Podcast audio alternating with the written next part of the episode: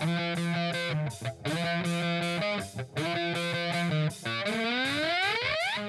following podcast is scheduled for one fall with no time limit.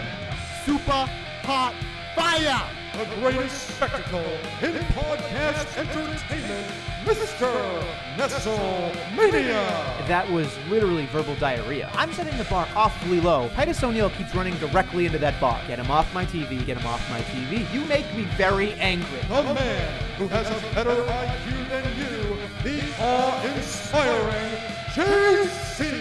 You should go work for W W E because you'd be so up far up Vince's no, butt. No, no, no, no. Oh, you are no, such no, a no, sucker. No, no, you you are. defend everything, all the bad moves they make. This is the Jobber Knocker Podcast. Ladies and gentlemen, welcome to the latest edition of the Jobber Knocker Podcast. As always, it's WrestleMania. Alongside for the ride is a man that is returning much like the crowds. Not John Cena, but ladies and gentlemen, J C is back. J C, let's bring it... You He's know back. What, WrestleMania, I told you a couple weeks ago I wasn't coming back until you allowed fans in W W E stadiums, so you got them to fast-track it, and, you know, I'm back. I'm off my boat. So. He's off his he's off his yacht, and uh, he's... Not a yacht. It is a yacht. He's uh, he's definitely... I wish. Yeah, he's uh, he's back, and uh, this is what a week for you to return. I mean, this is a lot to talk about. We should probably start off with Money in the Bank because it's kind of all over the goddamn place. Yeah, but Money in the Bank probably... I think we agree, a top two pay-per-view ever, well, top three at least, but yeah. For me, this and the Royal Rumble, like, these are my favorites. I, you this know, is this is the best crowd participation besides the Royal yeah. Rumble I think you can get, you know. So. You know how much I love ladder matches, so just not steel cage matches. A pay-per-view surrounded by ladder matches with two big ones uh, was huge. We'll get to those in a moment, though, but on the pre-show, uh, the Mysterios, who I, you know, think they defended their titles like once, lost their titles to the Usos, which we've been waiting for this to happen because we wanted to see... The whole family, the whole table, have those belts. I think now we have great imagery with Roman Reigns as the Universal Champion, the Usos as the Tag Champions. I like that they got a little greasy there at the end to pick up the win, but uh, this was a check mark that we needed to happen. I was so excited that I called it correctly. That I was. By the way, I am the predictions champion once again. Uh, I, I'm I'm at a four-point lead. By the way, Nestle has a six to two lead in the first quarter, and he's talking smack. I, you know what? Remember this moment. Listen, listen, listen. Larry Bird talked trash before the, the game even started, baby. I'm a great trash talker. Yeah, but he always won. That's true. How many times have you ever won predictions? That's true. I've settle. Well, I've never I've never won the predictions championship, but I've won plenty of predictions because I'm amazing. I'm just saying. Anyway, but here's here's the thing. How did you feel about the transportation from uh, Mexico or, or was it Egypt or something? They did the little swirl and there's Dominic and, and Ray and they come out. Like, to me, I was like, that's cool, but it was very odd in a way. I do want to say, yeah, whatever. It, that I honestly didn't pick up on that much. Really? Okay. No, I didn't. That part. So all things, I got home yeah, Sunday yeah. night during this match, literally turned it on. I think I missed the entrances. Yeah. So. Um, but I did get to see some of it as I was scrambling around, and then right when it ended, I like jumped in the shower so I'd get back for the ladder matches because I was exhausted. But I wanted to get home for this really bad because I was excited. You know, I was unable to really watch SmackDown till later, so I really, I was so pumped by the crowds. I was watching all the videos on Twitter with my crappy service, taking ten years to load, watching the pop, so I was excited. But I do want to say, shout out to our boy Dominic. First time wrestling in front of fans on SmackDown, and then obviously here at Money in the Bank. Like, it's crazy to think about that because... Man, he's been around like what, year and a half? Like, did, was it SummerSlam last year? Was his You're first right. match that was his first Rollins? match. Yep. And, like, but he was kind of he was flirting with it with the Brock thing beforehand. Yeah. yeah. But it was very weird to be like, wow, this is his first actual match in front of fans. That's how long it's been. So that was just kind of what this whole like weekend was for me, was really soaking in that. Okay, like. You know, this pandemic wrestling, we remember how bad it was when it first started, but the reason why it felt so bad is because this is how it was supposed to be. We obviously got used to it and because they did some different things, but man, wrestling's better with all of us there, all us idiots, all us virgins in the crowd. Um, so that honestly, that's my biggest takeaway for the, everything here, but getting back to this, yeah, Usos, baby, let's go. I just love the visual, like you said. It's it's definitely what we needed, and, uh, you know, it's just... It just looks cool. It, they just look like they are supposed to have those championships anyway. Uh, we're going to move on to the to the start of the program, essentially, was the women's match, which I don't know how you feel about it, but for me, I was just like, there were moments where I was like, this is great. And then it just kind of was like, it was it's a car wreck. We know that. But it, it felt like Liv was specifically reckless in certain spots. And I was just like, I get it. She's trying very hard to... That's Make, kind of always been her thing, though, I think, is that she's always, like, willing to, like, do that, and it comes off. But here's my thing about ladder matches. I feel like we talk about this all the time. I've never seen a bad ladder match because when I'm watching a ladder match, like, it's chaos. Whether it's good scripted chaos or stuff goes wrong. To me, it doesn't matter because what I'm watching, it's like you said, it's a car wreck. So was this the best executed in terms of like a ballet performance or whatever you're looking for? I'm not looking. Absolutely not. not. We're going to get to the men's. The men's was fucking flawless pretty yeah, much. Yeah, and we'll get to that. But like the women's one, it just wasn't sloppy. Like, yeah, but I don't care. Like when I watch these types of matches, that stuff literally does not affect me at all if people are messing up or whatever. Because, hey, guess what? When you have these people going pedal to the metal, laying on the line, climbing ladders, I expect you to mess up. So that's why when people say, like, oh, this is a really sloppy ladder match, it's like, okay, I don't care. It was a ladder match. That, that's why I love ladder matches so much, because for me, like, the expectation is just different, because as long as they're just not standing around doing nothing, which they never are because it's like eight people in the match, it's like, it's nonstop action, it's chaos. Like, for me, that's fun. Like, the ending, like, the they did it for the visual, obviously. It, stuff like that always takes forever to get set up, blah, blah, blah. But you know what? There were two people in particular. I wanted one of them to win. One of them did, and that was Nikki A S H. Obviously, I wanted my girl Liv. But um, she can continue the underdog story. But I was thrilled for Nikki A S H. I guess they're saying it, not Nikki A S H. But they Nikki, actually they actually said a, almost a superhero. Yes. Nikki A S H. Yeah. Oh, Nikki, sorry, Nikki Cross or whatever. Yeah. So whatever, whatever we're calling her, uh, I'm happy for Nikki, and obviously we'll get to more on her later. But I just I wanted one of those two underdog feel good baby faces to win, and then we got it right off the bat. So the other thing was I really enjoyed the finish of this matchup because it was kind of out of nowhere, and it was definitely a superhero feeling for her, which I, I really enjoyed. The one thing that made me like cackle was just like, so she climbs over everybody, and if you look really closely in the replay, Asuka could clearly like hit her or do it, but Asuka's like alligator arming it and just being like, I can't reach, I can't reach, and then she wins, which which is fine. It's just comical, which I get it, I get it. That's just what it is. But I was so I was so happy because like when you were sitting here last week, by the way, a special shout out to Dom and Ray Ray for you know pulling their weight.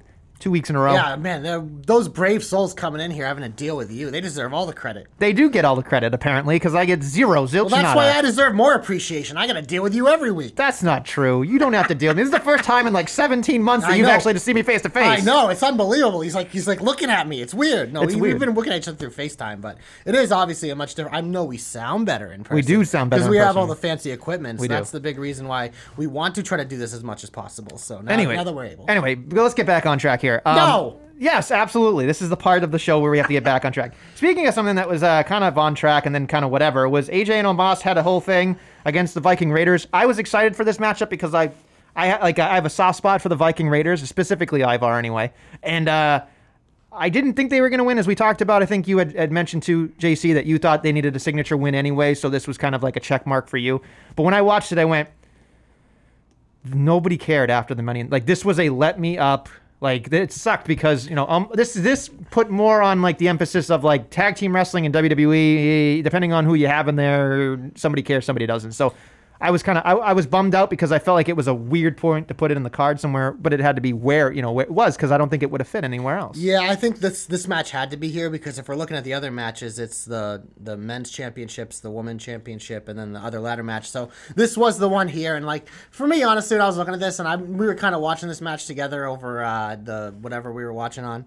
Um, and, like, I literally said, it's like, it's not that I don't like this, I'm just, I don't care as much about it, because we do know it's a foregone conclusion. But for me, like, my big takeaway in this is, like, I like watching Omos because he's still so new and so different. And especially they since they took my brawn away from me, like, I'm looking for Omos to kind of take that mold. And he does kind of get like the brawl. He's even more awkward than Braun, which is crazy, because Braun was the most awkward person ever. But I don't mind it, because, like, it's just something about it. It's like, we can say what we want about the big guys, and obviously, like, Big Show I get sick of, but obviously, you know, as well documented here, is I love the Mark Henry. Like, there's something about someone, like, you can't teach size for a reason. So when you get someone like that, and Omos, like, as much as he is awkward, you can tell he is very athletically gifted. He's not quite Braun because he's a unicorn, but he does have that, he can move, he can do those types of things, so... Uh, the one thing I do want to see them use more is, like, I feel like a lot of times, like, they try to use his power, but they don't really show it off as much. So that's why I was kind of excited for this being, like, a signature-type win for them, because you have two bigger guys that obviously can fly around, so I thought they could really help make Omos look good. And I think they did for the most part. Um, but, yeah, I'm not going to remember this match, as you would say, but at least I think A J and Omos need to pick up some wins, because we all know what we want to happen at SummerSlam, so they need to get some wins along the way. So they actually, I think they advertised next week there's a rematch for yeah. the Raw Tag Team Championship. So, well, uh, well, What's yeah. my shirt say? Monday Night Rerun. Pick it yeah. up at tpublic dot com slash jobberknocker because last, well, last night, if you're listening today on Tuesday. Oh, we'll get, we'll get there. there. Yeah. We'll get there. We'll be a whole shill, I'm sure. uh, but we're going to move on to the next thing. Uh, I'm going to skip the Drew promo because fuck you, Drew. And then we're going to move over to Lashley versus the dominant, just kidding, not so dominant, Kofi Kingston. um, but this one, this one was the surprise for me. I mean, I was excited for Money in the Bank always with the surprises, obviously. Um, but in terms of a match, this surprised the hell out of me. It went the exact opposite way I thought it was going to go. And I was surprised that Kofi was willing to, I mean, obviously it's his job, but he did such a great job in this kind of, well, Lashley was so dominant, and you have to applaud the guy because my boy Atlee Green said it too. He's like, you gotta, you gotta give it up for Kofi because it was Kofi really making it look amazing. And Bobby needed this. Obviously, we knew it was going to happen on Monday, but Bobby was kind of weak at the knees for a while with his, you know, his women and not doing anything and, and kind of just being soft for a while. And so I was very excited being a Lashley fan saying, okay, I kind of wish we didn't have to go through the whole women and the V I P lounge kind of setup for those couple months. But the story made sense, and I was so happy to see. That was, I think Joe Stopper said it in our, in our video that we were watching. He said that was, it wasn't the same as Suplex City, but it was very close to that dominant feeling. Yeah, it was. It one hundred percent was. And um, I like. I think the big thing I want to hit on here is you mentioned it there. It, it made so much sense for the story. Because, like, yeah, the woman thing, whatever, whatever. But, like, Kofi played it up. It was like, this is what it took to get Lashley to the next level. Um, and it's, here's, I feel like I've said this pretty much. He's been a champion, but I love Bobby Lashley as the champion in the face of it. I think the one reason why, I think people, like, for the most part agree, but I think the only reason it doesn't really, like, really come across is because we have such a dominant champion on SmackDown and Roman Reigns that no matter how good Lashley is, and he's been fucking spectacular, no one's Roman Reigns. So it's unfair to almost do that. But I just, looking at it, I love that we have those two pillars on each show. Because we always say it's always easier to have that big dominant heel champion. Because then, I mean, whenever, whatever baby faces end up dethroning these two, like, those are going to be awesome, awesome moments. Um, so it's, I really do, I enjoying it. I think M V P is a fucking all-star M V P with Bobby Lashley. There you go. Um, as always. But I did, I, lo- I love the domination. Kofi pretty much did nothing but get his ass beat. I think this is what Lashley needed. I think it made sense for everything. And Um, it's, you know, Kofi's going to be fine like he always is. It wasn't a nine-second match with Brock Lesnar like it was for How dare you? Time. It was seven seconds or Whatever eight seconds. It was. I was giving two extra seconds because I'm a nice guy. Uh, but, no, I this is this was, this is perfect. I thought it was perfect. Yeah, I don't think you could have done it any better, honestly. And uh, then we're going to move on to something that we'll probably get into a little bit of an argument about, I think, was Rhea Ripley versus Charlotte. Now, look, you, clearly you know what I'm going to say because you were in the room with me when I was saying it. Hater in the house. I'm not a hater. I think that both of these women are incredible, but I th- but you you you can attest to this. This match had a lot of start and stop yes, feeling to it. I agree. And it picked up at the end, but I felt like it didn't take me on a ride because I felt like I was stuck waiting for maintenance to come get me out of the roller coaster before I could enjoy the climax of it. It was just it was bizarre to me. And you know, obviously the crowd was chanting, "This is awesome. This is awesome." It kept coming and you couldn't figure out the ending, and that was great. And Charlotte inevitably won because that's what Charlotte does. The shoveler or the elevator, depending on who when, you talk to. When she walked out, the minute I saw her on screen, I'm like, oh, she's winning. And it's like, I picked Ripley in the predictions, but like, the minute Charlotte came on screen, like, I could just tell in her face, I'm like, she's winning. And then Ripley came out, I'm like, oh, she looks like she's losing. Like, it just like, it was so apparent to me, and I felt like such an idiot, because this was such an obvious thing between it being that fans are back, let's get it back on Charlotte, first of all. We have big events coming up, but also being like, I feel like every time there's a Money in the Bank, Charlotte wins the title and immediately loses it. Well, I wasn't exactly right. It happened less than twenty-four, twenty-four hours, hours later, yeah. But it's just like, it, it just, it, it had that feeling. And like you said, yeah, there was a lot of starts and stops here. I think if we took out the stops and just kept the starts, it would still be a pretty lengthy match and be really good. But it just, it, it's, I saw a lot of people saying they loved, they thought this match was amazing. It was like a match of the year candidate, which I obviously don't agree with that because I do tend to agree with you a little bit. There were starting stops, but there were a lot of moments in here where I was really into it. I thought it was fun.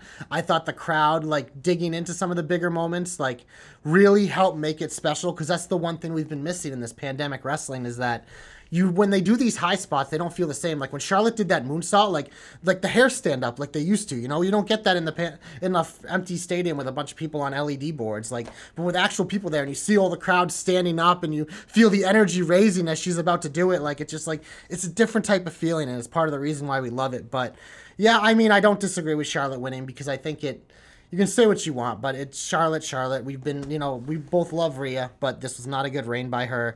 Um, unfortunately, these two just can't get away from each other, which I think just hurts both of them because I think they're both amazing. I think they've had good chemistry, but I think the fact that we've seen it for pretty much since WrestleMania, I feel like it's, it's rough. Like it's definitely rough. It. It's definitely rough. And I think that's hard on, on the fans too, because you can, you can say there, you know, like you've talked about a lot when we've, we've had these conversations, J C, it's just, you got to pull them apart. You got to get them get some space and then bring them back together, but not just this nauseum of like, oh, and that, I think that's the hardest part for me. And I think here's why I'm, I, and then people are going to complain about it one way or the other, and people are going to say I'm wrong, and that's fine.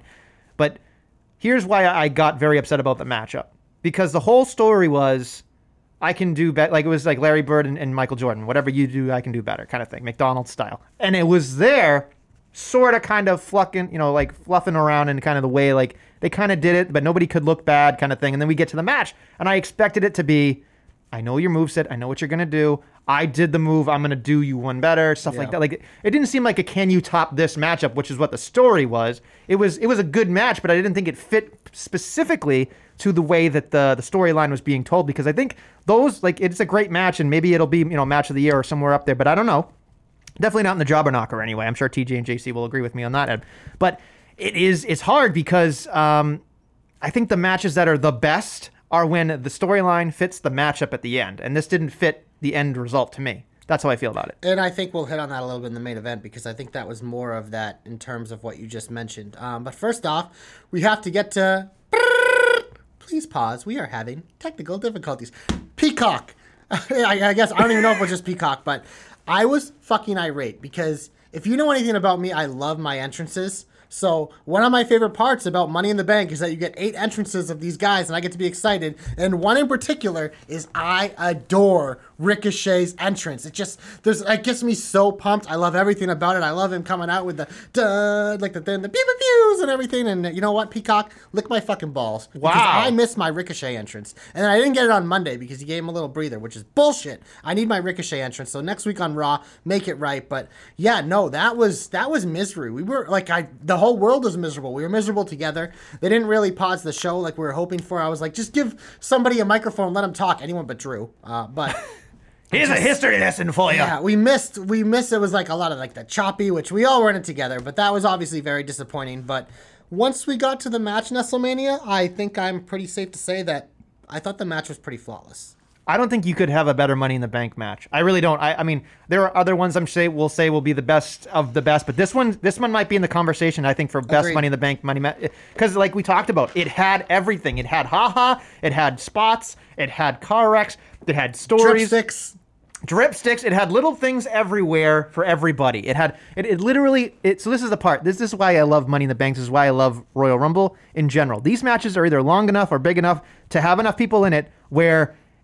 Wrestling in general, when you have a show, seven, eight matches, whatever it is, it's a variety show. It's a buffet style. You have a little bit of this, a little bit of that. This match was a was a cornucopia of just amazingness. And the fact that Big E won just to top it off, before doing the big ending, by the way, we, we cannot oversell. Oh, my God. That was ridiculous. I remember, like, I, cause I was, like, a couple seconds ahead of you. You probably saw me, like, sit up with, like, my hands. Like, I was like, no fucking way he's going to do this. And it was flawless. Like...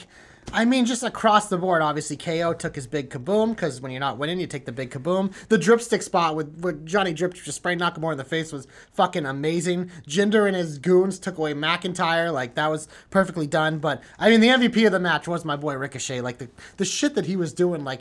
Ricochet is made for these types of matches because, like, he is just between the athleticism, the gymnasticalness. Uh, he's gymnastical. Shout out Nicole, uh, yeah. and, and, and everything. Like, he's just, he's willing to do everything and he can do everything. And, like, the, just, like, even, like, it, I don't think I've ever seen the guy really mess up. Like, you just, you watch him do these things and you're just, like, your jaw drops every time. It's just, like, how does he have that balance, that precision, that everything? So, I mean, shout out him because I, I just fucking love that guy. But I thought, like, I think the big thing for me in this match was the pacing and the length were perfect because I think this one felt shorter than the women's match. I don't know if it was or not, but it just felt like this was the perfect length. Like, when Big E started climbing and grabbed that briefcase, which was a fucking amazing moment. We've been waiting for it since they broke him up from the New Day. This is what we've been waiting for, and I'm glad they did it. But I just, it felt like the perfect length where sometimes these matches, like, Even the women's, it felt like it went a little too long. I felt like it could have ended a little sooner, but this one did not feel like that at all. And like we've said, everyone got their shit in. This is an this rewatchability off the charts. Like this, I think if we did compare them all and watch them all consecutively, this is definitely top three Money in the Bank match of all time because it had everything you could have wanted and more. So just to, just because you you, you kind of sprawled out there for a while, uh, fifteen forty-five for the women. seventeen minutes and forty. So it, it felt crazy. But yeah, but that just shorter. Shows you the pace. The pacing was perfect because it just, it felt like everything was perfectly, there was no like dead time where like, I think part of the reason for the women's for me was like the setup at the end, like the visual looked cool, but anytime you do setup like that, it just takes a while to get there. But the men, it was just like, there was something happening at every moment and it was like, it was just perfect. And they still had Riddle doing the R K Os and stuff. Yep. Like they did, they had everything for everybody. So it's, it's definitely a cool moment. And uh, I love how they did everything. And, and like I said, this could be easily top five Money in the Bank match, specifically for me. I thought it was wonderful as J C takes a big sip of his fucking whatever the hell he has. It's caramel cold brew, bro. A spot for Dunkin' Donuts on the jo- on the on the knocker. There you go. Because he's got to have his dunks. Uh, no, but so when we get to the we get to the end here where uh, the main event, your reigning defending champion, took on Edge in what I thought was a good match. Uh, a lot of storytelling, a lot of gaga at the end. Um, I wasn't necessarily a fan of Reigns and Roman, sorry, Reigns and Edge going as long as they did. It was still very good, but then Rollins kind of interjected himself at the particular moment that he did. Couple times. Couple times. Twice, so that, that yeah. so for me, I felt like, I and I'm I'm sure you, you can you can twist my arm and make me feel a certain way, but it was weird to me where it was like, it wasn't it wasn't enough to do it once. He came back again, and then that was the final coffin, and then they started beating you know each other up and all that stuff. It just felt weird to me that it was like a necessary evil to have that many times of him doing that. You knew it was coming because we knew where we were headed. They've been hinting it, but I want to start at the beginning because to me, like, the energy, the atmosphere, the aura around this match, like this is this was old school if I've ever seen it. This was like WrestleMania main event type feel, like old school true wrestling, like with just like it, the reason why I think part of the reason this match went so long is because at the beginning, like these guys didn't have to do anything. It was just like the crowd was so into it. You knew it was going to be because all Reigns matches are going to be like this now. And you get Edge, like the pop for Edge, like hashtag pop don't lie, baby. Like just like, oh, man, like that's just like we know the entrance is amazing. But like if you, we were in the crowd, we'd be going nuts, too, because it's just it's that feeling no matter how old geriatric he looks or whatever. And I do agree with what Ray Ray said last week. I think the last couple weeks they made the, they bought me into this feud. I think it's been good. Um But it just like the atmosphere around this and like the little the little one-upsmanship at the beginning. It was very this one hit perfectly on what the storyline was.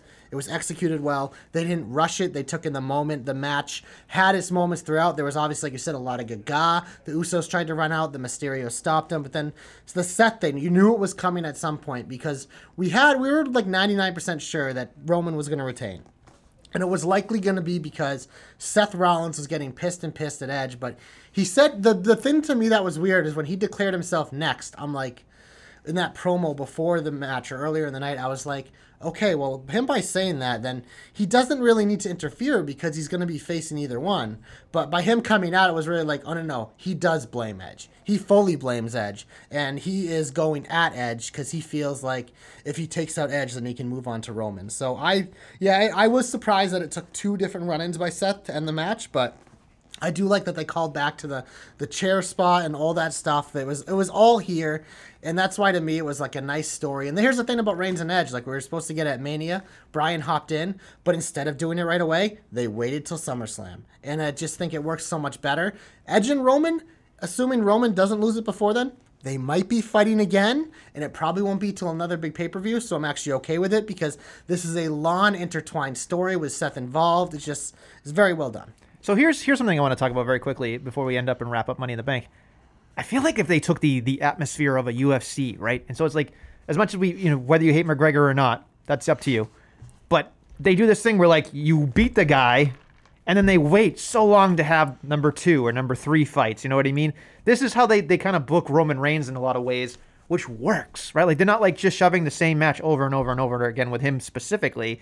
He beats regular dudes that are there all the time, then he'd spe- you know, he beat specialty dudes and whatever, and that's fine.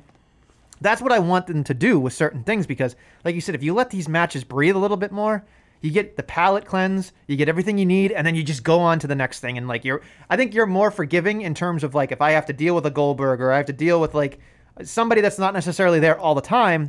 If I didn't have to deal with this crap you know, like the same Kevin Owens match six times or whatever, but that's just me. I, so I'm glad you brought that up, because this is something that I wanted to mention with Charlotte and I didn't, is that Roman Reigns, the beautiful part about him is that he doesn't fight every week. When he fights, it's a spectacle. Like that, the, the reason why that six-man tag on SmackDown was one of the better six-man tags in a long time. Yes, the crowd. But it's also because like Roman Reigns does, isn't in those throwaway matches. When they do throwaway main events, he's not involved. Whereas you look at like Bobby Lashley, like I saw a thing this morning of like most wrestled matches during the pandemic. Lashley was number two. Your world champion should never be, because they're supposed to be a spectacle. And I think Bianca's kind of got like that, where she isn't in random matches every week, which I think is good. Um, but like I think part of the reason why Charlotte is so exhausting for us is because she doesn't feel special anymore, because she fights every week. Sometimes she fights in two matches every week. She's so overexposed.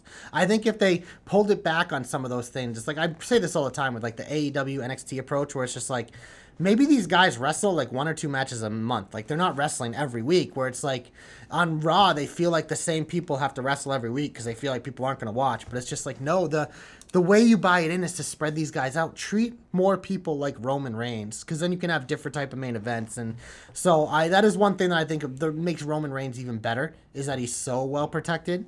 Um, so I want to see that used more for some of their bigger stars as well, because also I think it gives everyone else more opportunity too. Instead of having to have Charlotte wrestle every week, you mix in other people. But that's obviously a whole nother thing. But yeah, I mean, Roman Reigns, it just...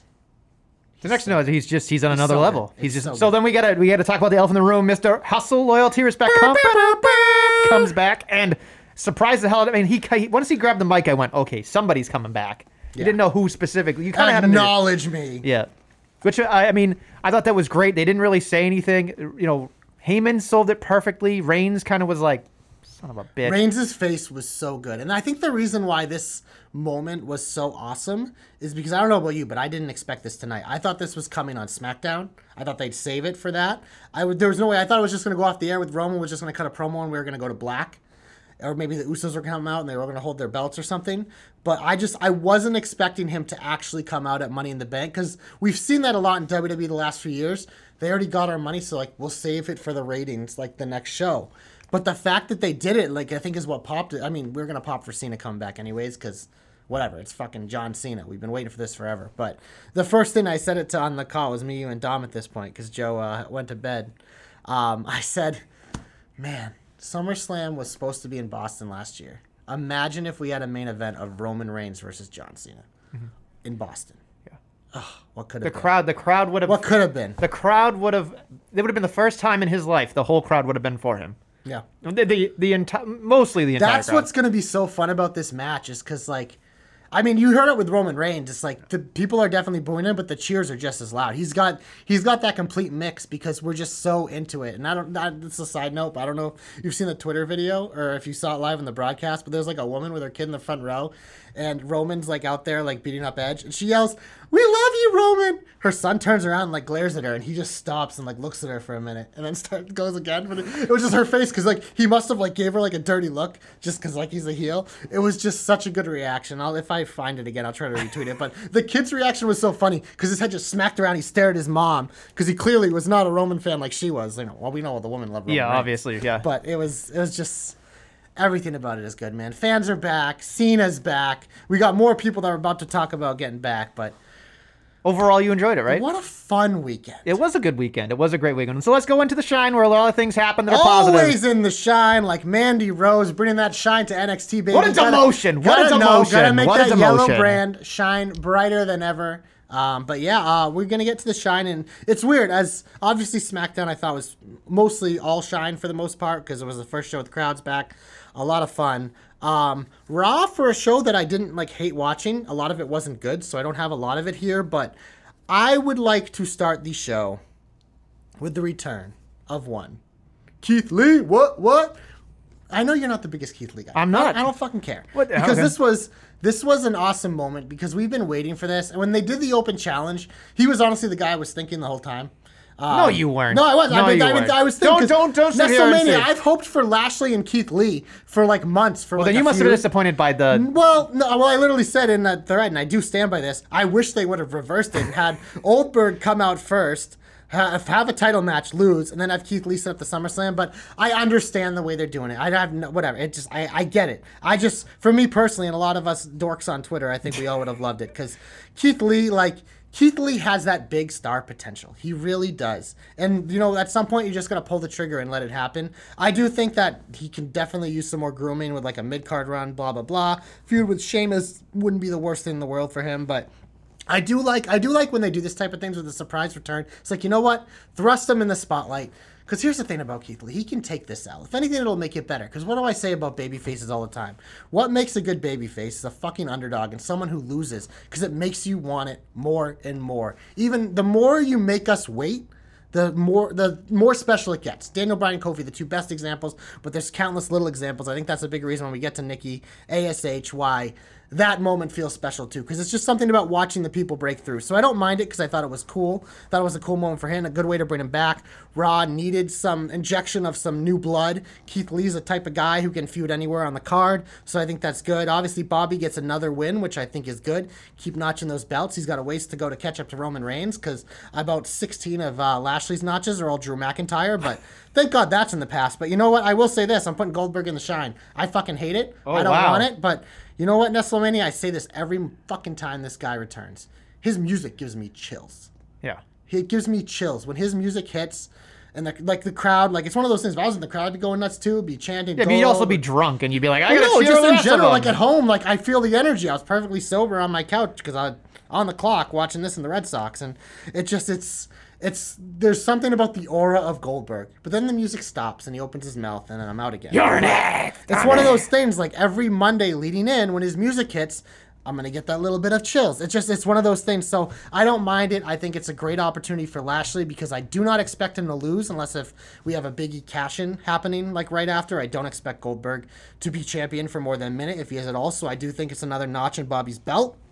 Um, so that's why I don't really have an issue with it because I think at SummerSlam, if you're not going to go the route of like an up-and-comer like Keith Lee, which will really get the crowd really invested into it, you go with someone like Goldberg because they're going to be invested in that too. If that match is longer than seven minutes, I'll be shocked. Oh, it won't be. I'll be shocked. I hope it's like the Kofi match, but shorter. Just let let Lashley, it won't happen. Because no. Goldberg's going to hit a spear and a jackhammer, and Lashley's going to kick out right off the bat. But I wouldn't mind seeing Lashley work Goldberg a little bit. But we know Goldberg don't work, so... This this this has the potential to be really decent or really... Like, there is... To me, it's going to be like... You you both of those guys could really screw this up big time. Big time. I don't think Lashley's had... Lashley, I think, has been really consistent because he stayed in his range in these, and I think he's worked... I think this is the obviously the best Lashley's ever been. I think we agree with that. Yeah, but absolutely. It's one of those things like I haven't watched a Bobby Lashley match in a while and been reminded that he's I think he's a bad wrestler because I don't think he is anymore. I think he's a good wrestler, and I think when he, now that he's embraced the full heel role, like that's what he's always supposed to be because that's when he's the best in the ring too. So if anything, like the only person ruining this match is Goldberg. So. Well, we, I, we can agree on that, I guess. But I I feel like there is an oaf in Bobby a little bit. So like Bill's very oafy, and so it's just. Well, it's one of those things. It's like I mean, Brock Lesnar. We say it every time. He's he's one of the best. But like, you put him in a you put him in a match with Goldberg. It's not going to be pretty no. because you know it's. Well, one of those we, but we're not we're not sitting here thinking this is going to be a five star classic anyway. No, you don't. This is this is all about. This is all just, just get like it out of the way. Couple big couple big moves. Yeah. Hopefully a big win for Bobby. This is a two pump and you're done kind of scenario. Just two moves and you're done. Moving on. That's Goldberg, all you got. Goldberg is definitely a two pump chump. He is. He is. That's all he is. All gas, no ass. You're next. Moving on. Something that I can't believe you didn't bring up in the shine already was... Uh, I brought up one thing. Corbin Fund Me. That one I could not believe is an actual website. It sucks that you can't actually donate to it. Yes, we know. Whoever's upset was saying, well, obviously, it's a it's a kayfabe thing. I get it. I get it. But still, it would have been funny to donate money to some type of charity or something instead. But God damn it, they went, they went the route of that whole thing of like... He, he almost had me, too, because he's doing this thing where he's like slow playing it. He got in and he started talking, hit somebody with a "you people," talked about the Texas yeehaws, and I, I was in. I thought it was great. I think Corbin's on his way to finding that that that lane, that good cushy feeling in the couch for him uh, as a babyface or a reluctant babyface. I don't want him to be a gee golly gosh guy. I want he won't him, be. I want he him. I want him to be. I want him to be kind of still that ass kicker. I don't want him to lose too much when he starts getting wins, obviously, but. I, I'm excited for it. We haven't really had a chance to talk about it too much because you've been gone. It was, so this literally happened. We talked about it the first week, like it kind of wasn't. You were all like boned up for it. Oh, I, yeah. I absolutely. was very wait and see because I've always, you know me, I'm the biggest Corbin hunk in the world. And I think that like he just, he's one of those guys that should always be dominant. But it's one of those things, and I've said this about Corbin, I think when the Constable role came and as it's continued to come, I think Corbin is one of like the most underrated five-tool guys they have now because I don't think there is anything he can't do. Which is crazy to think because when he first debuted in N X T, he was the most one-dimensional guy on the fucking planet. But this is a guy, it's one of those things, it's like when I look at somebody first there, I don't look them as a finished product. Like they're they're a blank canvas that is slowly starting to get scribbled on. And Corbin has got to the point now where he is a beautiful piece of artwork. And they relied on the King thing for so long because he was so good at it. And they were just like, whatever. But they finally, they're letting him do something different. Like completely different from anything he's done. He's been a guy who's like evolved little things as he's gone. But this is like a wholesale change. Like, this is the potential where we could be talking about Baron Corbin as a fucking babyface, like an actual babyface if this continues to go the way it might go, like, which is insanity to think about because there's nothing about him that has ever been babyface-like, but I think he's been perfect. He's embraced this role with his actions, his look, growing out the facial hair a little bit. He has the mopey face. Like, he, you can tell he's all in on this, and they're just going to let him do his thing, and I just, I'm excited to see where this goes because I think this is exciting. We've been saying for a while, like, we've been waiting for something with Corbin. Like, this guy is way too talented, way too reliable, way too good to not be used in a big way. And they're finally, like, letting it go here. And I literally letting go. He's, let, he's letting it go. I wouldn't mind it. Put a little more of a belly back You don't on. want a belly on the guy. The no, poor no, guy. No, hit, no, they, no, doesn't, have to, doesn't have to look like Otis. No, no, no, no. no. But uh, at least Otis looks like a clean-shaven yeah, kind of guy no, now. But do like, whatever. Yeah, we'll get to that. But uh, just uh, this... This is exciting. It is very exciting. Okay. What else gets you very excited? Well, so, I mean, I'm putting this in the, the shine because mainly because I, I was irate listening to the show last week at you and Ray. Oh, I no. wanted to choke you both through the fucking thing when you were talking about the woman and you did not mention the fucking... the what I think is the number one woman in the company right now, Bianca Belair. And uh, guess what? That huge pop on SmackDown just goes straight... Like, it's one of those things like... We've been fatigued of her and Bayley fighting forever um, because before that she fought with Sasha forever since winning the Rumble. But Bianca Belair is one of the most protected, one of the most advertised, like woman, like superstar period on the roster right now. And she fucking deserves it because you talk about something. This is another person that when we saw her first show up, we're like, ooh, she can't wrestle. And she's gotten to this point now where it's like, I can't remember the last time she really had a bad match. Like she's had a great match with Carmella, which I know how you feel about Carmella in the ring. She's had match, obviously, with Bayley and Sasha and all those things. But, I mean, I was just so happy that Bianca's still getting that huge pop. Because that just goes to show you, like, she's going to be over wherever she goes.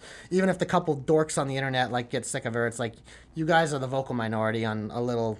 little Twitter skip beer, which we get. With that's been the problem, biggest issue I think with this pandemic wrestling era is all we have is the Twitter space to know how people react. Where you get in the crowd, it's like you realize like that's maybe five to ten percent of a lot of the crowds. Like because I mean Bianca's just over like Rover, and she should be. Bianca's fucking awesome. She's a true baby face. We obviously at some point I do want to see her as a heel, but uh, you know what? I, I had to call you guys out because I was irate. You were talking about the four horsewomen in Rhea, and I was like, whatever. I understand leaving Asuka off because you hate her, but whatever. No, no, no, no. The, the reason we took her off is because she's no, taking no, somebody agree. else. She's I, taking... No, I, again, I agree. Okay. But you're also you're talking like talking about Becky, who isn't even there. It's obviously we know she's over. Sasha, who hasn't been there for a while, but it's just like it's to me right now. It's like Bianca.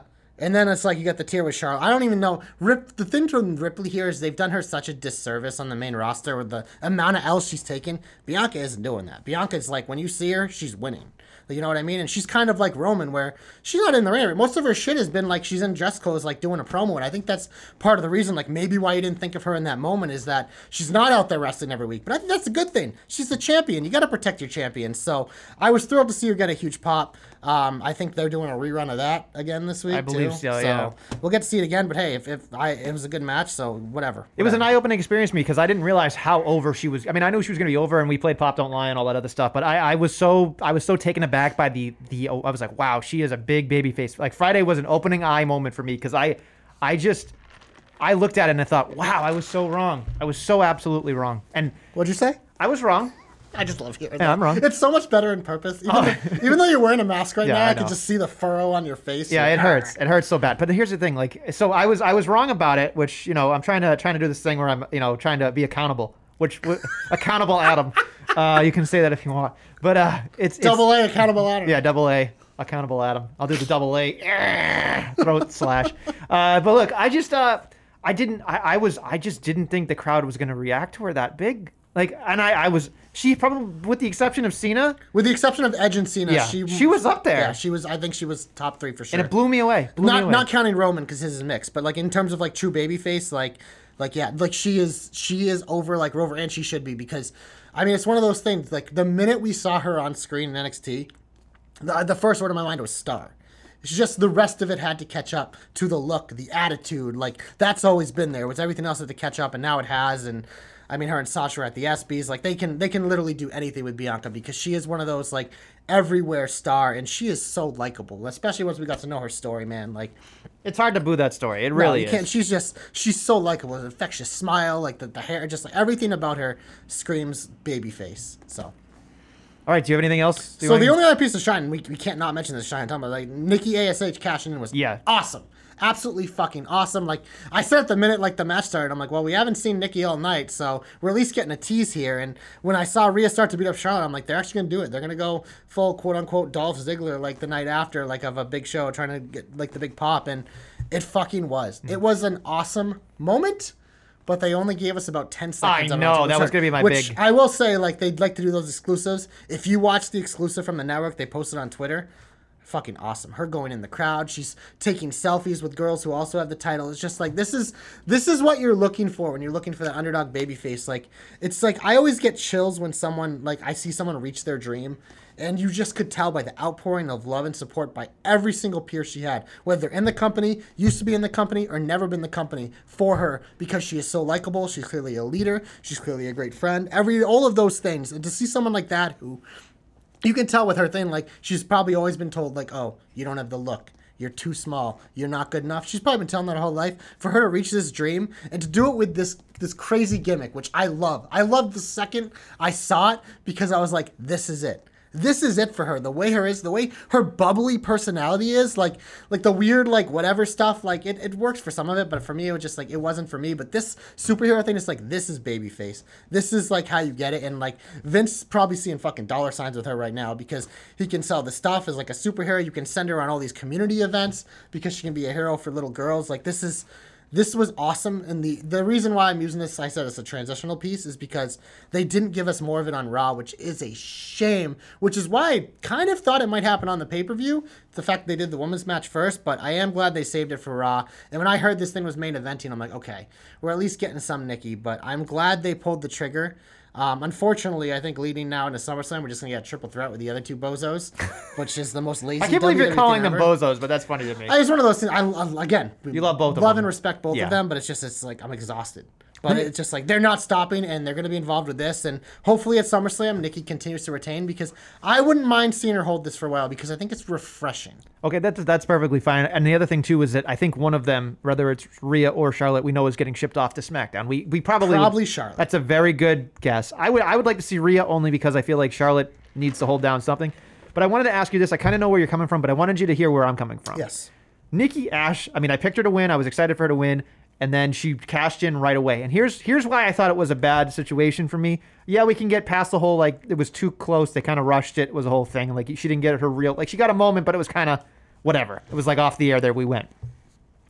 But for me, I thought about it this way. From a character standpoint, I would have liked to see it go a little bit longer, only because this gimmick is so new that I feel like there could have been some legs here with the briefcase, with the fact that, like, maybe she had a persona where she did the Clark Kent thing and she opened up the briefcase and put the shit on. Whatever she had to do, just a little bit wacky, but I feel like they could have found some way to make the briefcase something that was marketable for little kids with the Nikki A S H thing. Like, they, they, did, they did a good job, but I felt like it was the hot shot. It was like, do we need Big E? No, we got to save that for something else, because that's the moment that's going to marinate. This was a moment they had to give us something for something to, to tangibly hold on and be excited about, besides the other stuff they gave us. But I felt like it did her a disservice character-wise in a way. Obviously, the championship's a big deal, and I'm super happy for her. But I just, I'm curious how you feel about that, because I feel like they could have made this a longer thing for her character-wise, made it something that, like, I feel like there's no layers to it yet, and it's still fresh and new and exciting, but I couldn't feel that I was super attached to that moment. Yes, it was quick, didn't really get to enjoy it, but I felt like, oh, man, you could have just given us even a month or maybe two where I could have just... you know, because you get to that September, October, November, we know mm-hmm. it gets stale and nobody watches and nobody cares as much. This could have really freshened up at least the women's division, which we know has been sorely kind of in a rough spot. So you ready for this? And this is something that I don't think we can almost never say, but I think we're both right. Because I think both situations, like, I completely agree with you. I think that would have been awesome. But I also still think that, like, I think they just, they they wanted this, they needed this jolt, especially this division needed this jolt. So it's one of those things is, like, looking at it, I think it, like, either way would have been a win-win. Like, does it, like, with the almost a superhero thing, having her win it so soon? Yeah, no, I completely agree with you. But I also do think that the timing was good, too. It's one of those things where it's just, like, I think both, both takes are right. I really, it's crazy as that sounds and as weird as it is to say, like, I just, it's just one of those, like, th- with, like, the whirlwind we've had and the timing of everything with the crowds being back and, like, W W E, like, the, I think this was a really important weekend for them, them, and I think besides, like, obviously Raw, which whatever, Raw, and in terms of Raw, it was still better than it normally is because of the crowd, but Raw still sucks, but we'll get to that when we get to the next segment. I was going to say, yeah. Um, but it's just, it's, this was an important weekend for W W E because I I know a ton of people who texted me and said they're watching SmackDown and Money in the Bank who hadn't been watching it at all because they've been waiting for this. So I think it was a huge weekend. That's why W W E pulled out all the stops. With they purposely moved Money in the Bank back a month. They made sure they had Edge back. They brought in Goldberg. They saved Keith Lee and Finn Balor's debuts to this. They even threw in a Karrion Kross debut. Like they like all this new blood like they're trying to bring in because they knew this is a very important weekend because we want SummerSlam to be a big deal and the leading to SummerSlam to be a big deal. We want to keep these people around who like we've lost and get people back. So I think for the most part they knocked it out, but they I think they also they needed something like this, like this Nikki thing. Um, and like you said, I think the Big E's, if I were in the same position, I would have chose to save the Big E as well because, A, I don't want Lashley or Reigns losing right now. Right, yeah. But I also think it's just like Big E's like that close of SummerSlam or that type of where when he wins, like it's like a huge thing, whereas like Nikki, it was a huge moment, but I think it works better on a Raw. Okay, that's so. Fine. I just, it's just, it's no, really I, I, again, I agree with your take. I, I in a perfect world, like, yeah, but I think just with the timing of how the schedule has worked out and everything, I think... It just, it, it had to be done. So we, we've had a nice, uh, you know, long, long shine and as well as talking about Money in the Bank. We should probably get heaty a little bit anyway, in the heat. It's time to get people off our television, get them off our television, get them off our television. There's one particular individual I think you probably want to have off your television. Probably started with a Symphony of Destruction match. I'm just going to throw that out there. Elias uh, is better with getting kaboomed on than having the kaboom given to him. And this match really made me upset. I mean, Monday Night Raw in, in its shell, the whole three hours mostly is in the, the It was heat. A bad show, but it just wasn't terrible because of the crowd. Yeah. If exactly. There was no crowd at that, that would have been one of the worst Raws of the year. Yeah. Because it was rerun city. Like this, this, like you said, was a rerun, but I don't I don't know if you noticed this. I mean, I'll be honest, like, I, I was trying to watch this match to give it a chance, because I could tell the guys were killing each other. Elias got bloodied, but I ended up fast-forwarding it to catch up because I just didn't care. But the end of the match, did you see what the ref did? He squeezed his hand. On the pin, he literally grabbed his arm and pulled it over for the pin. No, I didn't see that. Yeah, like at the end, like Riker was laying there, and he kind of like was like reaching, but he was too far away. The ref literally grabbed his arm and pulled it over for the pin. I didn't see that, no. Yeah, I like I was watching that, I was just like, like come on, like here's the thing. It's just like, we knew when this got in front of crowds, it's like trying to sell Jackson Riker as a babyface. You might get some random cheers from like kids who'd be like, ooh yeah, big guy, we hate Elias, but it's just like, this guy is a babyface in front of a crowd. You're going to get fucking crickets, pretty much ninety-nine percent. Well, that's what I felt bad for, because the crowd was chanting, we want tables, we want tables. Then the motherfuckers threw themselves through tables, and then nobody cared at the end. There's your big kaboom that you wanted, and then you didn't cheer for it. It's like, what are they supposed to do? What, what are you supposed to do? Like, I, I, I'm not necessarily... I'm like not I necessarily, said, I thought they killed themselves. Yeah, they, they worked a, their asses off. In, in terms didn't of... Didn't care. Yeah, and then I think that's what it comes down to. No matter what, how you, you know, skin a cat, doesn't matter. It's, it's all over. It didn't matter. For, that was a predetermined feeling before you even started that matchup. You knew you weren't going to care. You know what I mean? Not just you, majority of people watching yeah. or being there. And that felt bad because they actually went through tables. They killed themselves. Yep. They beat a cello over each other. They went through it. They went on a grand baby grand piano. They did all these things. And I'm again, I'm not defending them, but the effort was there. I, no, the I effort agree. was there, They'll but it was way. still, you, you can't, you cannot get these two over. They're just not over, and they're not going to be. It's done. It's, it's a ship that has been sailed that needs to be done with. And I'm just very, very angry with it. That's all. That's how I feel about it. Uh, so the next thing I want to bring up is that this is just like a small note. We obviously already talked the shit out of Charlotte and Ripley, but one thing that I've noticed and that like it really confused me when Charlotte says she isn't facing Rhea, Sonya comes out. Remember like for a few weeks, like Sonya was like doing things for Charlotte and it seemed like she was in her pocket. Like I think I think I noticed this once before, but it's like now like Sonya and Pierce are like, oh, like this big baby face like authority thing where they're on the same page and they're like, no, no, no, Charlotte, you have to do this. And I'm just like, This this is the shit where, like, it gets so frustrating, especially because, like, Sony as an authority figure is really falling flat. I know our boy Danny Grimwood is all over that, and I think we agree, too, as much as we love Sonya. But it's just, like, then having this inconsistency where you kind of have her in Roman and Charlotte's pocket, but now all of a sudden she's just not. It's like, what are we even doing then? Why are we doing this if we're having Sonya and Pierce being the same person? Sonya just cuts them off every now and then, but if, if she's not being, like, that little conniving anymore, like, what's the point? How, how would you feel about Sonya Deville being just the woman's G M or authority? I don't like separating stuff like that. I don't I don't hate it, but I, I also, like, don't really like separating stuff like that. I, it's one of those things that's, like, if you're going to, like, let her be in charge of both. You know what I mean? And I don't mind her and Pierce being a thing, but I kind of liked it when they were kind of, like, not always on the same page. Like, that worked because that's the type of dynamic, like, a power struggle. It's an extra little thing. But with them being, like, Sonya's cutting off Pierce to just say the same thing, like, that doesn't do anything. Like, you know what I mean? No, she's cutting off his nuts. I mean, she's, yeah, but it's, it's like, it doesn't do anything because they're saying the same thing, you know? And, and he doesn't look mad about it because she's literally saying what he was about to say. It'd be different if, like, when he when she was going against his wishes and doing things like that was kind of more where I was into it. Now it's just like this inconsistency. It's just like, what's the point? Well, maybe she just doesn't want to wrestle right now. Maybe it that's might part be, of and it. I think it's also part of the reason why, you know, her former tag team partner is N X T is I don't think she wants to travel. Oh, she's got some other stuff going on down there. So, okay, maybe, yeah. maybe because N X T I don't think has to travel yet. Not yet, but I'm sure they, they will, will be. They will for big shows, but no, I think week to week, I think they're going to be back at Full Sail, aren't they? Well, until they get – no, they're they're they're in the Performance Center still. Oh, yeah, Performance Center, yeah. But so the, they, they may be – in September, they might go to Full Sail. They might. Knows, they knows? might, but I think I think that's part of, like, I, I was curious because I was wondering. I was like, now that that's coming back, I'm like, I bet there's going to be some people who go back to N X T just don't have to travel at first. Right. Because that's been one thing I know, like, even Ciampa said. He's like – even though, like, N X T is, like, another reason is, is like, I, I don't have to go around. Like, I can stay here. It's a nice base. It's good for my – like. Yeah, you have a young family. Family, yeah. yeah. So it's just it's, but yeah, I uh, yeah, it's uh, it's a disservice for Sonya. Anyway, let's get more into the reruns so we can get through this bullshit. Uh, we already talked about Rhea and uh, Charlotte doing that whole thing. Tamina and uh, you know they got a double rerun this yeah. week. They got a rerun on SmackDown and they got a rerun on Raw. Yeah, it was bad. It, I mean, it was really bad. This division is is in a holding pattern until they can figure it out. Uh, it was all over the goddamn place. And, of course, you know, the only thing that we can really talk about, which was even more egregious, I mean, I was happy that Reggie is now split up with them, but then he wins the twenty-four seven championship, which just puts him in so much relevancy I couldn't explain. But it was just, I was just like, this, this is this is worse. I mean, so, I, I'm happy that he's like the, you know, Crash Holly, Houdini of hardcore, can get out of situations with the rolly pin gimmick and all that shit. Beside all that, it's still twenty-four seven championship is the worst part of the show. So the this, this to me, like, this is like couple folds here. It's just like, first of all, it's like, you're having them. It wasn't a jobber alert, but it, it felt like it was pretty yes, close. It was like, close. And yes, you know they're going to lose because of the interference, but it's one of those things that's like, if you're going to have Shania Payne continue to take these L's, was, I'm assuming it's just because they're going to break up.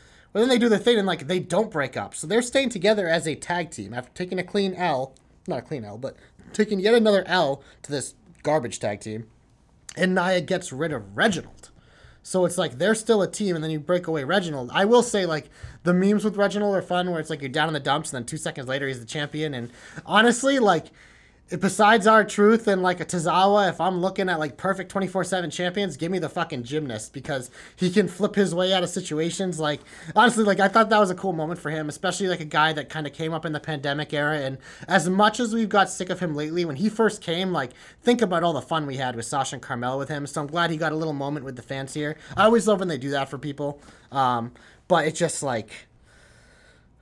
This was a combination of so many things I never want on my television. First off, we had Tamina. Second of all, we had a the rerun of a tag match. Then we have a twenty-four seven. It was just like, this is fucking bingo of things we hate. Well, hey, I don't hate Tamina, but I, I you know, I'm I'm in them the uh, minority there. It's fine. Although yeah. I did I did like Nia Jax Tina Turner hair. That was pretty cool. Yeah, good for her. Looks good. New fresh and look. I like yeah. it. It's fresh to death. Anyway, uh, anything else uh, that you got? Anything that you want to talk about specifically? There was a six man tag on Raw. I completely fast forwarded. Um. Uh, uh, but I don't really even care to talk about that. Uh, McIntyre and Jinder, as much as I wanted this feud, I still don't care about McIntyre. Is it bad that I want Jinder to beat him? No, I think the I think there's a, a enough of a contingency out in the crowd that actually believes that Jinder should beat him. I, and I don't think I don't think it's just the internet either. I think that they, they people are fatigued by. I mean, he got a big pop, but then he got he got booed too. Drew, Drew got booed. Obviously, twelve, twelve or whatever, twenty chair shots he had, a little overkill. To me, I thought it was overkill. But I just, it is what it is. I, Everything about him is overkill right now. Yeah, you want to talk about overexposed and not protected. I mean, this is this is it, folks. I mean, Drew McIntyre is kind of it. I mean, you can't, It's you a can. shame, but it's like, you know what? Like, give him a break and ha- bring his moment back. Which, honestly, feuding with Jinder going into SummerSlam is kind of a quote-unquote break. This is what we've been asking for. It's a so reset, whatever. Yeah. But the thing that I'm scared is that, like, Jinder has, like, this new stable with this new tag team. You know leading up we're going to get a handicap match. Drew's probably going to beat them clean. And it's just like, if Jinder just goes into SummerSlam and jobs to McIntyre in two seconds, it's like, well, there goes that character. It's one of those things, it's like, Jinder should probably pick up the win in a dastardly way because it's just like, he's he's new back and you have a faction, like...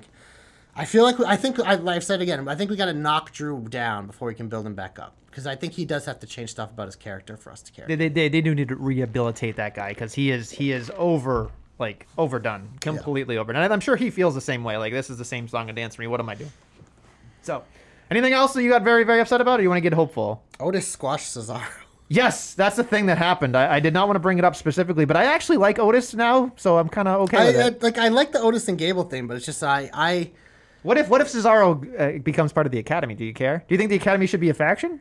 I, I wouldn't hate it because I don't see really, especially since Cesaro wasn't involved in Money in the Bank, like it's going to be a while before we get him back to where he needs to be. But again, I don't think it's the worst thing. It's keep knocking him down because I do think someday he's going to get his moment. It just it's not happening anytime soon. So having him involved with guys like Gable and Otis I think could be interesting. Um, but yeah, I was certainly surprised that it was just like, boom. I was like, whoa, okay. It's a thing, yeah. It's a yeah. thing. Anything else? Are we going to talk about Karrion Kross? Or are you saving that? No, I just... Uh, I, lo- this, I loved it, personally. It made me laugh. I, I, I No, I honestly, this is just like... This is this is why W W E fails their new stars. And you can say what you want, whether you like Karrion Kross or not, but first off, you're cutting the guy nuts off the second he comes out because he doesn't have Scarlett or his elaborate entrance, which is that's what buys you in. So he doesn't have that. And then he jobber alerts to Jeff Hardy, which honestly, like, I'm not... I'm not mad about the L because it was like kind of the cheap way, the way he does it. But the fact that you already cut this guy's nuts off, it's like, why are you rushing this debut then? If this is what you're going to do, like it just, I doesn't, especially when he's still involved in N X T and we haven't seen this guy ever look weak on N X T. You know what I mean? So it's just, it's, it's just, it's one of those things where you're just looking at it. Like if this was someone you loved, like people would, I feel throwing more of a fit, but I think, I mean, Cross is a heel for a reason because you're not supposed to like him.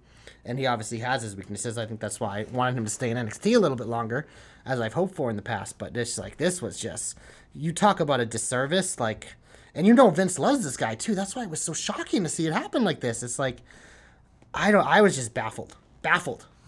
I really enjoyed it for different reasons because I you love I, Jeff Hardy. I do love Jeff Hardy. This was a battle of Nestle doesn't like anybody. I know, but it, it was. I here's here's the thing. I wasn't really necessarily sold on Karrion Kross anyway. Like I like the look. I like Scarlett's presentation. Obviously, you talked about them taking all that stuff away. But for me, when I looked at it like this, I went, "Yes, everybody's going to take it as, oh my God, they're bitching. You know, you know, they're pitching a fit because Karrion Kross lost. He's his dominant champion, whatever." But That's not the that's not the Cross you're getting on the main roster, folks. You're just not getting it. And, and that's fine, but it's just like to debut a guy like that. It's just, so here's here's the thing though. Whew. Here's the thing. Here's the thing. He didn't beat. I'm sorry for saying this. He didn't beat a Shelton Benjamin. He didn't beat a Cedric or, or lose to a Cedric or a Shelton or like a, a Tozawa or a Truth. He didn't lose to somebody that was underneath him. Jeff Hardy is equal or better than him. I don't disagree. So that's why I don't necessarily, I, I can't believe I'm having a conversation about this, but I, I was actually happy that it happened because he was so uninteresting to me in N X T that I was like, this is the first time I went, okay, Jeff Hardy got lucky, cheated, and now this motherfucker's going to rip his arm he didn't out. Cheat, wasn't just a roll-up? No, he... he, he He used it the... Uh, oh, okay. He did. So I was just... It happened so fast. Cheat. I was just taking it back. And again, like, the match isn't what I have a problem with. It's the fact that they cut off his... No, like, if, if they gave him hey, his hey, entrance in Scarlet, yeah. and then they did that, I thought it would have been fine. But the fact that you literally, like, you just... You stripped off the best part of this guy and threw him out there it's, for a guy that already isn't, like, super over yet. It's just like, woo. I I agree. The Charlotte and uh, Charlotte, the, the the Scarlet and the uh, the entrance is what yeah, that's, sells that's you. That's my big issue. That, that that that we all agree on. That I don't think anybody out there is going to say that that's going to happen. But here's the thing: they don't see Scarlet as money. Maybe there's a thing where Scarlet. Maybe I, I understand that. I understand that. I, I understand that.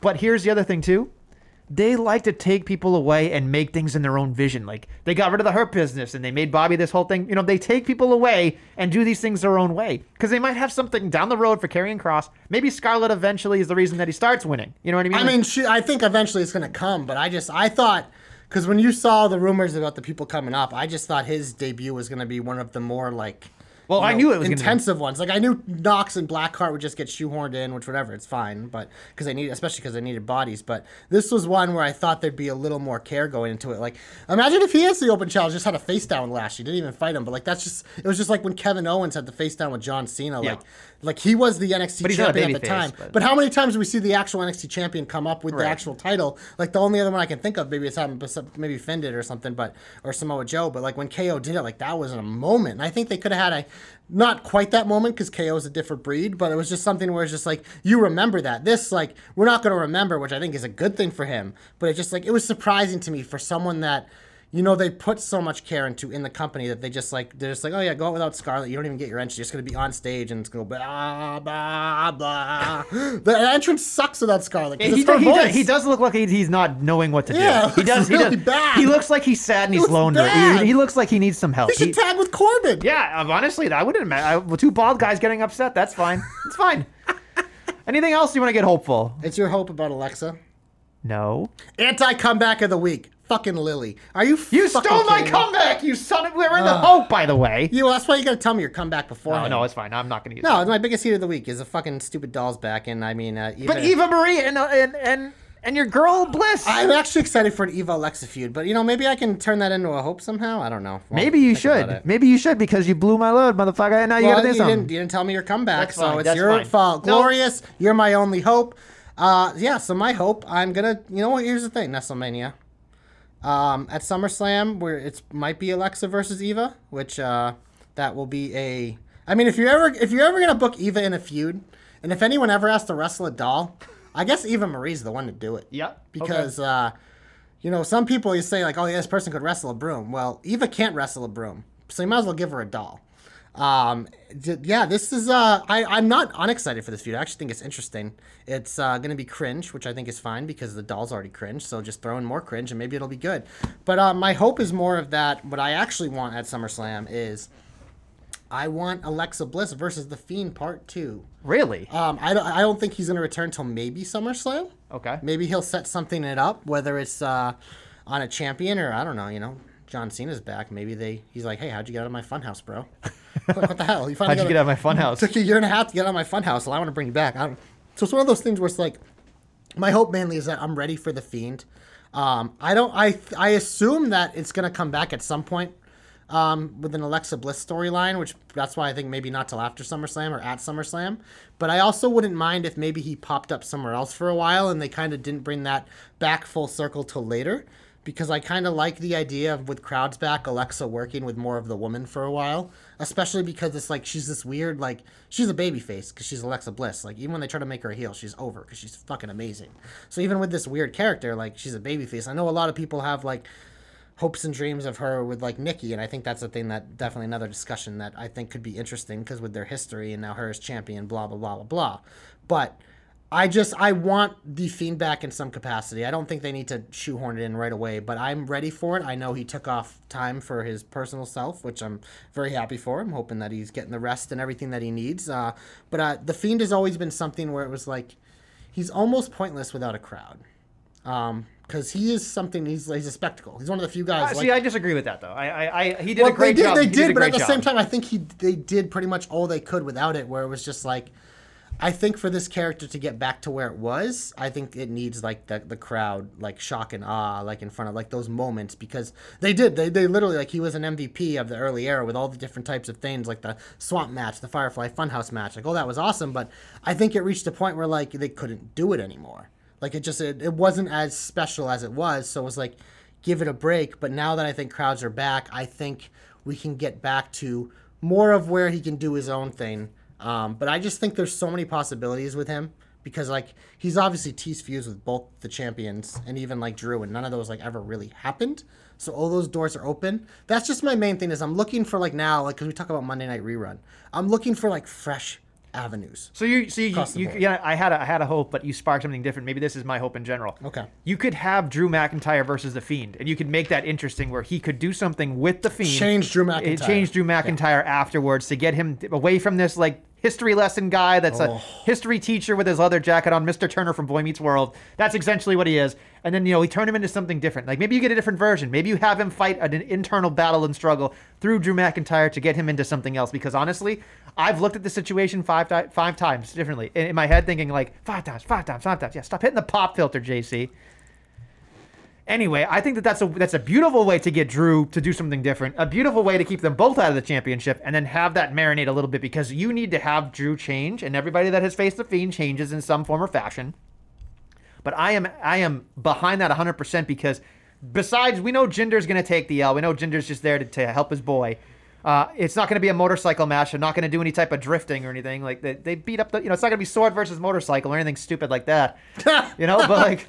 No, what they should do is, like, you know, like the horse things where you have the poles out? Oh, yeah, they should do that with swords on motorcycles.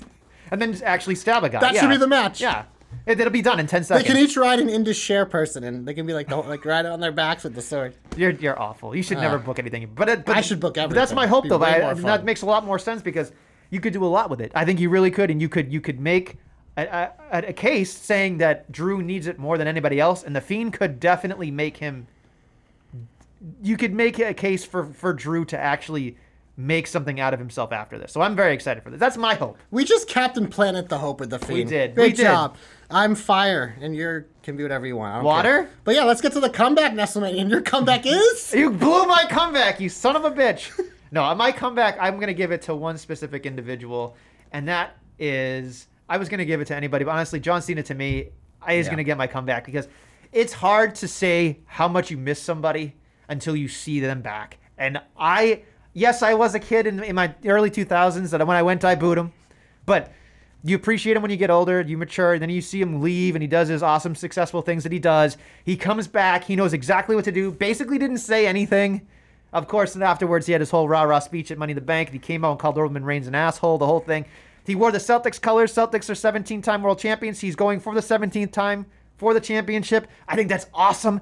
Uh, there's a lot to be excited about. I think that Roman Reigns, you can say that every person he's faced up until now, in my opinion, has been just a step below him. Can he overthrow him? Kind of mentality. This is the first time where I feel like it's it's God versus God. I think Edge is, as much as we like no, we I, shout out Old Man Edge, I think Edge was an, like I'm no, I, I, I don't pop man. No, I, I understand that, but I just here's the thing. I Edge I, is an all-time great, whether you want to call him one or not. No, no, no that's fine. I'm not disagreeing with that. What I'm saying is Edge is, is is the is the broken, fragile person that they could never let him dethrone. Like I, the only reason I thought Edge could win is if somebody cashed in immediately after Edge, so he got his championship shot, and then that was it. Now I'm I'm thinking he's not going to Edge isn't going to win until he's a heel, which is fine, or some type of psychotic person, which maybe this happens with the Rollins thing. But for me, John Cena is the perfect person, even if he loses, which I assume he will. Notch on the belt, baby. But that's, to me, that is the that is the signature win for Roman Reigns, personally. Like, stacked him, you know, pinned him, and beat him. That's his signature win at WrestleMania. This next one at SummerSlam is going to be, this is it. Like, John Cena is ready to elevate this guy to the fucking next galaxy. You know why? You know why I think it makes a lot of sense is because I. The more I think about it, I really think that Big E might actually cash in. So you have Reigns get, like you said, his biggest win, and Cena make him look the most thin, and people get disappointed because Cena loses, and then like you hit the Big E, like it just like that's how you transition, and that's how you like boom, you want a new star, like you're putting Big E in the position to be one. So it makes a lot of sense. As much as I don't want the Roman Reigns experience to end, I think that that. Makes perfect sense because Cena is the guy that just like it, it brings it to a next level. So I think like that that closing the show would be magic. But my comeback, there's a reason I haven't mentioned this man because I actually you know discussed who I was giving my comeback to before the show. Finn Balor is back on the main roster, back on SmackDown, and I I love Finn Balor. Ah! Oh, you know what else I love? Finn Balor and Sami Zayn. Oh, my God. You want to talk about giving the virgins, like, their little wrestle boners, like, have them interrupt the whiny Sami Zayn, because Sami Zayn can do all the talking. Finn can say his, like, one-word quip and then fucking, ah, all over him. And, you know, uh, coup de grace and looped in when uh, Sling Blade and all that other shit. I love Finn Balor. I, I'm happy that he's back here. I thought his run in N X T was very good for him. I thought it was like a nice change of pace for them. He had some really, really good matches. Reminded us, be like, this is the Finn Balor we fell in love with. So let's get him back now to the next level. He was the champion for one night. They were ready to push him to the moon, and then bad, bad luck happened because he got injured. So it's one of those things now. It's like now he can build another guy we can build back up. He's probably, if Roman doesn't lose on a cash-in to Big E at SummerSlam, he's another guy that can be a notch in the belt for Roman, but because, yeah. you know, it's one of those things, run through every big fast SmackDown, but I think this is, talked about both shows needing some some new breaths of fresh air. Finn Balor was the perfect guy to bring to SmackDown. I'm not a big Finn Balor guy anymore, so yeah, good job, good luck with that. But you're yeah. just a hater. You're I'm not a hater. Sci-shamer. No, I'm not a sci-shamer. Sci-shamer. No, I'm not. We're going to finish before you sci-shame even more, because we're going to talk about the sci-shaming show, N X T and A E W in a moment. But first, jobber knocker dot com, WrestleMania. What's that? It's a website. It's a website. You should go to and check out our weekly content. We got great shit everywhere. Shout out to all our boys holding it down as always. Uh, but if you're listening to this podcast on a platform, should probably rate us five stars, five flames. Give us a like, maybe leave a review. We'd appreciate that. Share the show. We appreciate that. But all that stuff, like, please follow on Apple Podcasts, by the way. Yeah, no, follow de- the show. Definitely, we, pre- we appreciate all that shit. Make sure you're downloading. Yada yada yada. We mentioned t public dot com slash jobber knocker. We have some super hot fire designs as always. I'm wearing the Monday Night Rerun um, at this moment, but there's tons of great shit, so you should buy it all in every form and spend all your money on the Jobber Knocker. T J because- has two kids. You should probably help him. Yeah, yeah. um what else do I normally do? On Twitter, the handles are all there. Facebook, Instagram, wherever you want to be on social media. But now we're going to get to the Tuesday and Wednesday shows. Tonight on N X T WrestleMania, your girl Raquel Gonzalez defends against Xia Li, and this is one of those things where I don't think I've ever seen a Xia Li match that I like. um Raquel has had a pretty lame reign because they really haven't spotlighted her enough, and she hasn't, and I'm still waiting for the Dakota. I think I've mentioned it before, but I mean, you talk about, hopefully it's a dominant win, but with all the bullshit of, what's the, the leader's Don't name? Even ask me how to pronounce Change? It. I don't I don't know. I don't, don't want to I don't want to botch it, nope. But uh, you got Boa there too, but it's just, I feel like there's going to be some good guy, and I just like, I'm not into this. I'm not. I have really started to like Xia a lot. I like the gimmick. I mean, I mean, just in general, her on social media. I mean. Well, I mean, yeah. She's but, always had that going for her. I know, but now I'm like, I'm, I'm paying attention. Uh, but the, so there's that, and then of course Raquel. That's great. I don't. I agree with you. I don't think this match is going to be very good. I don't think this match is going to be anything but a signature win, unfortunately. And I think they're gonna they're gonna take Xia and they're gonna try to, like, not gonna cut her hand off, but they're gonna do something to her to, like, rough her up essentially to make her tougher than she already is. Like, because that's the thing. Like, she's not gonna get there. She's she's not. There's something's gonna happen there where they're gonna drag her away and then they're gonna, like, interrogate her and do something crazy because they know that, that that's how that thing goes.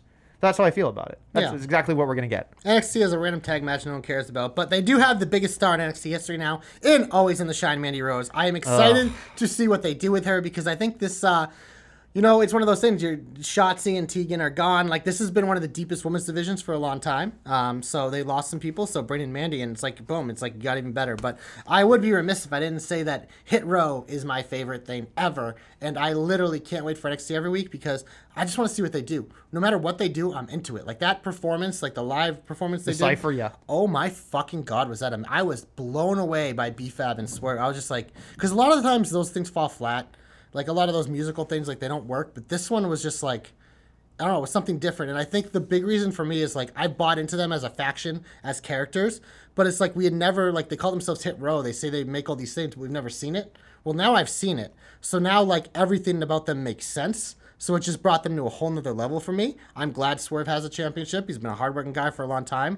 And I think they are exciting. I would be curious to see if they have a music video. I'd be curious to see if they have, like, see, for me, I think Hit Row should have some type of, like, talking segment. I think that's very important yeah. for the next step, for whether it's Swerve City or whether it's, you know, Hit Row Records, you know, Presents or something, just something. Cause, like, you know, they have, like, Top Dollar, which you can say what you want about Top Dollar, Top Dollar, whatever. The guy doing the, I'm sorry, the one guy that in the back doing the Adonis, D J, yeah, I can't, I can't he's get with him. He's the forgettable guy. He is. It's, it's, it's honestly, this faction is about elevating Swerve, and then B F A B just got, like, it just, she has the look, she can talk. It's just like, boom. It's like one of those things. It's like, you can tell, like, she can be a star. She is eventually. She will be eventually. She will, yeah. And I don't know what her in-ring work. There's a reason why they haven't had her wrestle, because I'm assuming she's green as the fucking grass. But yeah, she is. It's one of those things. It's like you introduce us to the characters, like it's a blank canvas. So it's like just keep painting around it. I will say that they have to keep it fresh. They can't do it every week, though. I think you got to keep it every once in a while, like little bits. If you're gonna show them every week, do a little bit, then a big bit, yeah. then a little bit, then a big bit. That's the beauty of N X T and A E W. They don't overexpose by having them. They know they find different. Well, they got ways. nine hundred people down there. They should probably just That's give it sick. breathe. You know. But I mean, Raw and SmackDown have a bunch of people too. They don't use them, but that's true. They're eating catering. Let's get to A E W. Night two of Fighter Fest. Uh, night one was a lot of fun. I did. I watched that uh,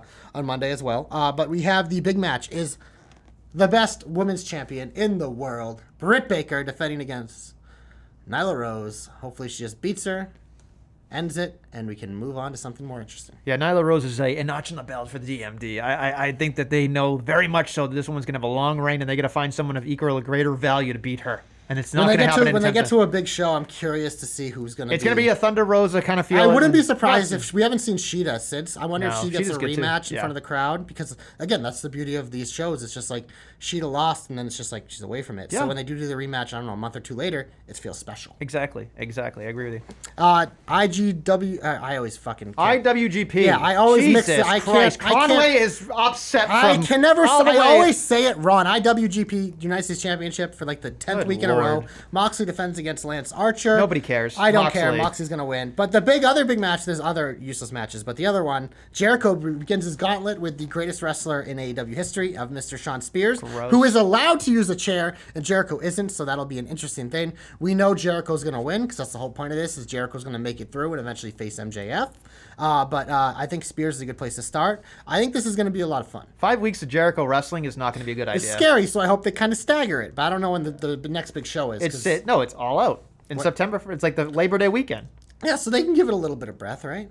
There's five of them. Well, sorry, there's four of them, right? No, no, there's five, is there? There's going to give it a little bit of breath. What is yeah. he going to do, a F- handicap F- match F- against F T R? Wardlow?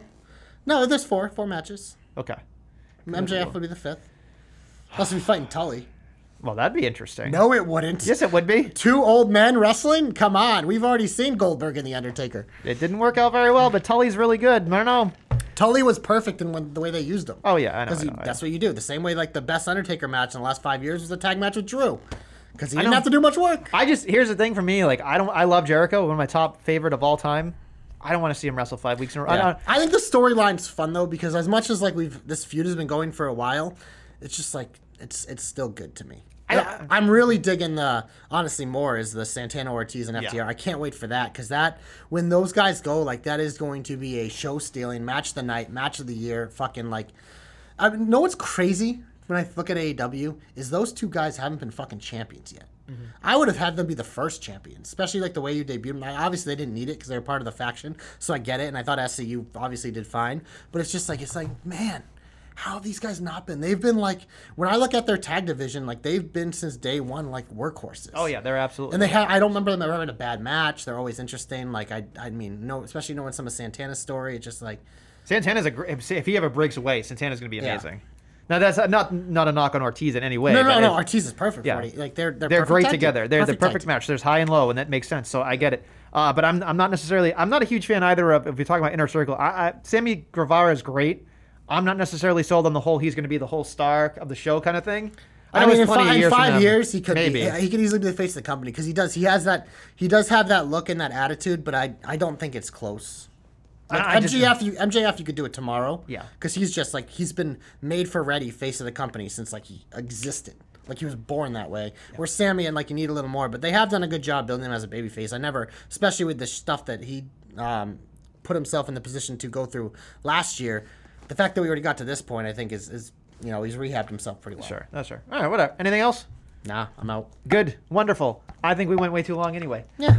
It's Money in the Bank. Crowds are back. J C's back. Life is good. Oh, yeah. I mean, J C, both You should have given yourself the comeback. That's what you nah, should have done. I, I'm, unlike you, I don't do that. That's not true. I've done it like I, three times. You did, yeah, I was going to say, you've given Mandy the friggin' shine every week she's been I here. I mean, she is the shine. Uh, eh. She went to the yellow brand because it shines the brightest. It's also the third brand. So, in your opinion, but most people would argue it's the best show. Probably. Uh, that's fair. He's so, definitely better than Raw. I'll give you that. Uh, I mean, everything's better than Raw. Anyway, on that note, we hope that you enjoyed this week on the Jobber Knocker. We'll be back next week with more Jobber Knockery. Hit Run.